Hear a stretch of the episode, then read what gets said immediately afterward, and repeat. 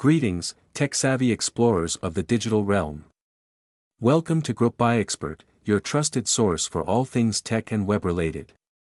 I'm Groupbuyexpert, your guide on this thrilling journey, and today's episode is all about BuiltWith versus SimilarTech.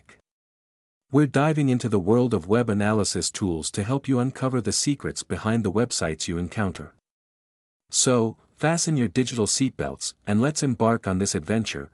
To kick things off, let's get a clear understanding of what BuiltWith and SimilarTech are, and why they're essential tools in the tech world. Segment 1 Unveiling BuiltWith Built with is a web analysis tool that allows you to explore the technology stack behind any website.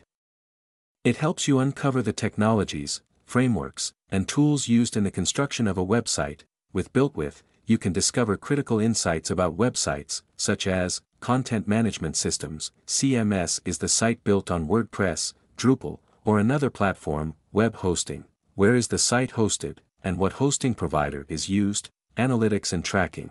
Which tools are used for tracking user behavior and website performance, e-commerce platforms, is the website running on?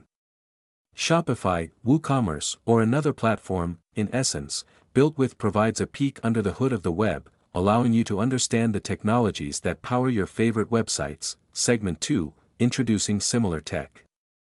Now, let's turn our attention to SimilarTech. SimilarTech is another web analysis tool with a broader scope.